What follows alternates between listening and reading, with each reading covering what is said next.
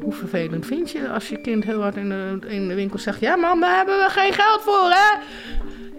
Ja, nee, daar hebben we inderdaad geen geld voor. Ja, en dan zie je soms mensen wel kijken, dat boeit mij niet zoveel. Maar uh, volgens de richtlijnen uh, moet men ongeveer om, uh, rondkomen van 70 euro in de week. Nou ja, ik mag rondkomen van de 100 euro in de maand.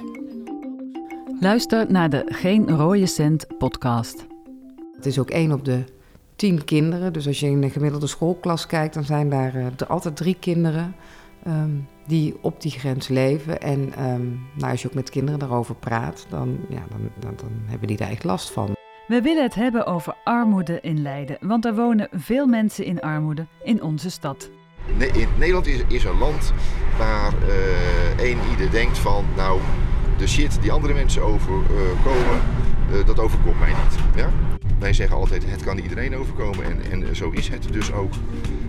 Dit is de Geen Rode Cent podcast. Voor deze serie zijn we overal geweest. Van meerijden met de voedselbank tot in de werkkamer van de wethouder. Uh, allereerst vonden wij het heel irritant en vervelend dat er constant omheen werd gepraat dat het eigenlijk een bezuiniging was.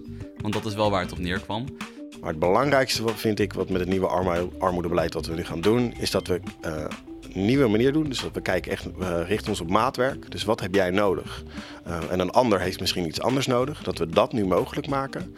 Maar dat het vooral echt het doel heeft om je structureel uit die armoede te helpen. Volg onze zoektocht naar armoede in Leiden in de Geen Rode Cent podcast. Mede mogelijk gemaakt door het Leids Mediafonds. Je vindt de podcast op de website van sleutelstad.nl en ook in je favoriete podcast-app.